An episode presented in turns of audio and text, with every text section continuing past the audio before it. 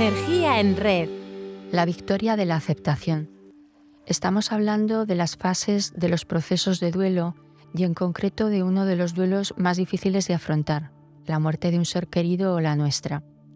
La muerte es una realidad en nuestras vidas, pero se suele vivir ajenos a ella. La ignoramos, desconocemos e inconscientemente nos creemos inmortales. Hablar de ella debe normalizarse y convertirse en un hecho para el que debemos prepararnos. Hacerlo nos ayudará a vivir la vida con más ilusión y amor, y la muerte con serenidad y paz. Estamos hablando de las fases que se atraviesan durante un duelo y de las emociones que surgen. En el anterior podcast hablábamos de las fases de negación y aislamiento, ira, pacto y depresión. Hoy nos centraremos en la aceptación y la esperanza. Durante la fase de depresión preparatoria se viven momentos en los que el paciente puede pedir una oración, está empezando a ocuparse más de lo que le espera que de lo que deja atrás. Son unos momentos en los que la excesiva intervención de visitantes que traten de animarle dificultará su preparación psicológica en vez de aumentarla. Si los miembros de las profesiones asistenciales llegarán a ser más conscientes de la discrepancia o conflicto entre el paciente y los que le rodean, podrían compartir sus conocimientos con las familias y ser de gran ayuda para unos y otros. Este tipo de depresión es necesaria y beneficiosa si el paciente ha de morir en una fase de aceptación y paz. Solo los pacientes que han podido superar sus angustias y ansiedades serán capaces de llegar a esta fase.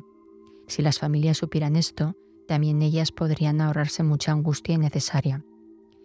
Y llegar a la quinta y última fase, la aceptación. Si un paciente ha tenido bastante tiempo, esto es, no es una muerte repentina o inesperada, y se le ha ayudado a pasar por las diferentes fases antes descritas, llegará a una fase en la que su destino no le deprimirá ni le enojará.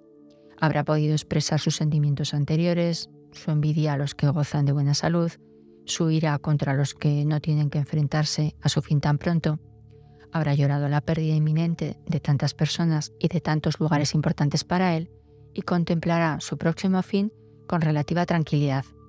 Estará cansado y en la mayoría de los casos bastante débil. Además, sentirá necesidad de dormitar o dormir a menudo y en breves intervalos, lo cual es diferente de la necesidad de dormir en época de depresión.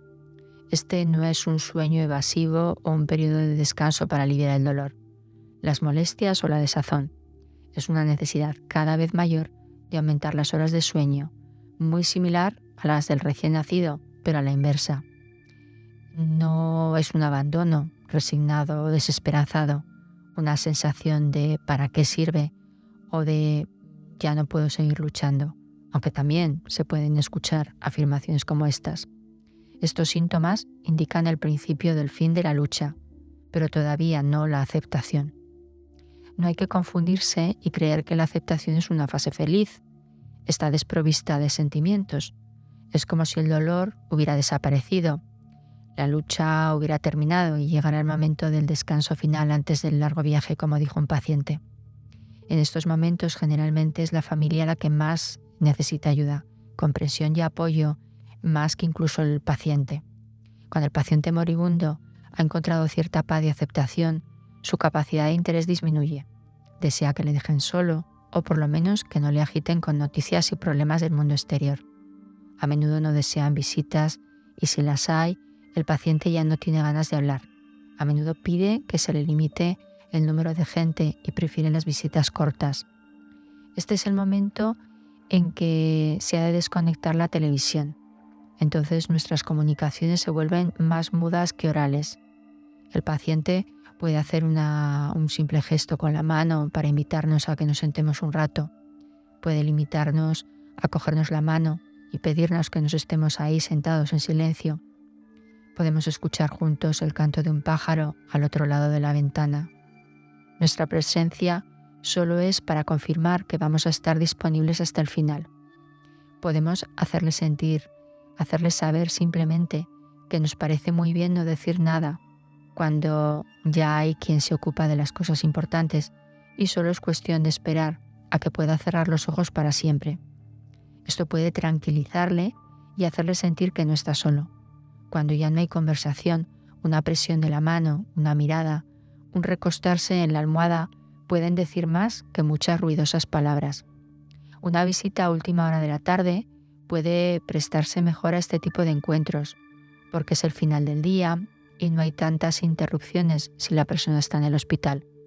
Una visita de la enfermera, aunque sea un poco de rato, es reconfortante para el paciente, ya que le hace saber que no le olvidan cuando ya no puede hacerse nada por él.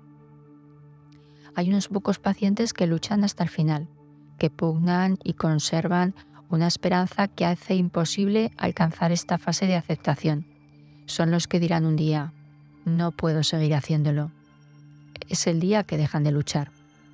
En otras palabras, cuanto más luchen para esquivar la muerte inevitable, cuanto más traten de negarla, más difícil les será llegar a esta etapa final de aceptación con paz y dignidad. La familia y el personal del hospital pueden considerar a estos pacientes tenaces y fuertes, pueden fomentar la lucha por la vida hasta el final y pueden convencerles implícitamente de que aceptar el propio fin es considerado un abandono cobarde, un engaño o peor todavía, un rechazo de la familia. Entonces, ¿cómo sabemos si un paciente está abandonando la lucha demasiado pronto cuando creemos que un poco de ánimo por su parte, combinado con la ayuda de la profesión médica, podría darle la oportunidad de vivir más? ¿Cómo podemos diferenciar esto de la fase de aceptación cuando nuestro deseo de prolongar su vida a menudo choca con su deseo de descansar y morir en paz? Si no somos capaces de distinguir estas dos fases, hacemos más mal que bien a nuestros pacientes. Veremos frustrados nuestros esfuerzos y convertiremos su muerte en una última experiencia dolorosa. Es conveniente animar al paciente a manifestar su rabia, a llorar para expresar su dolor, y fantasías a alguien que puede estar tranquilamente sentado escuchándolo. Deberíamos ser conscientes del inmenso esfuerzo que se requiere para alcanzar esta fase de aceptación, que lleva también una separación gradual en la que ya no hay comunicación en dos direcciones. Hay dos maneras de conseguir este objetivo más fácilmente. Una clase de paciente lo conseguirá mm, sin casi ayuda ambiental, excepto una comprensión silenciosa y la ausencia de interferencias, se trata del paciente viejo que al final de su vida siente que ha trabajado y ha sufrido, ha criado a sus hijos y cumplido sus obligaciones y habrá encontrado un significado en su vida. Siente satisfacción cuando piensa en sus años de trabajo. Y otros, menos afortunados, pueden alcanzar un estado físico y psicológico similar cuando tienen bastante tiempo para prepararse para la muerte necesitarán más ayuda y comprensión por parte de quienes les rodean en su lucha para recorrer todas las fases descritas.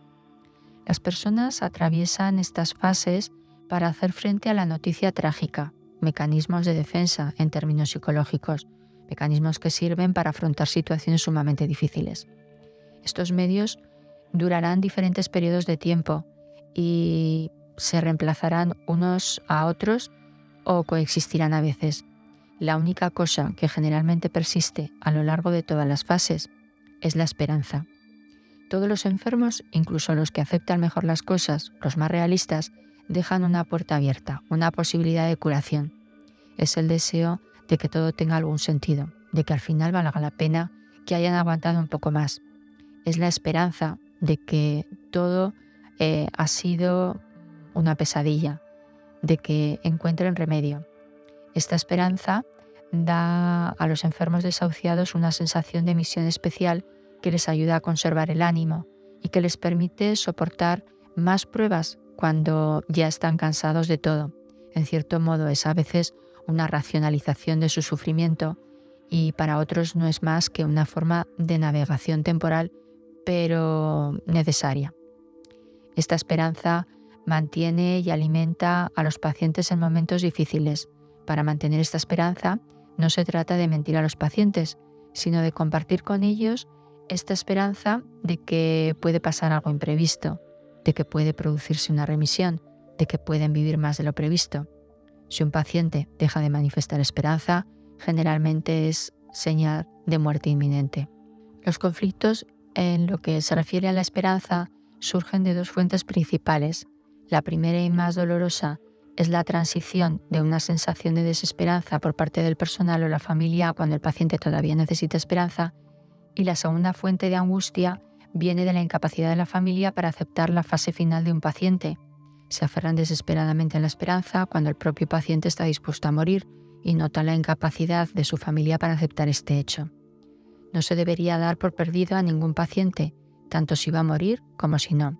Se deberá igualmente favorecer el diálogo con él eh, dándole así la oportunidad de descargar sus inquietudes. Para ello se deberá buscar la oportunidad del momento, porque los pacientes tienen momentos en los que les apetece hablar de lo que les preocupa y desean, y momentos en los que desean pensar en cosas más alegres, sin considerar si son reales o no. Por ello es importante que el paciente sepa que le dedicaremos el tiempo cuando a él le apetezca hablar. Cuando percibimos sin indicaciones veremos que la mayoría de los pacientes desean compartir sus preocupaciones con otro ser humano y reaccionan con alivio y un aumento de la esperanza ante estos diálogos. Desde las profesiones asistenciales podemos ayudar a ponerse a tono a los pacientes y a su familia con sus respectivas necesidades y a llegar a aceptar juntos la inevitable realidad. Podemos contribuir a evitarles mucha angustia y sufrimiento simplemente estando. Gracias por estar ahí y poner tu energía en red.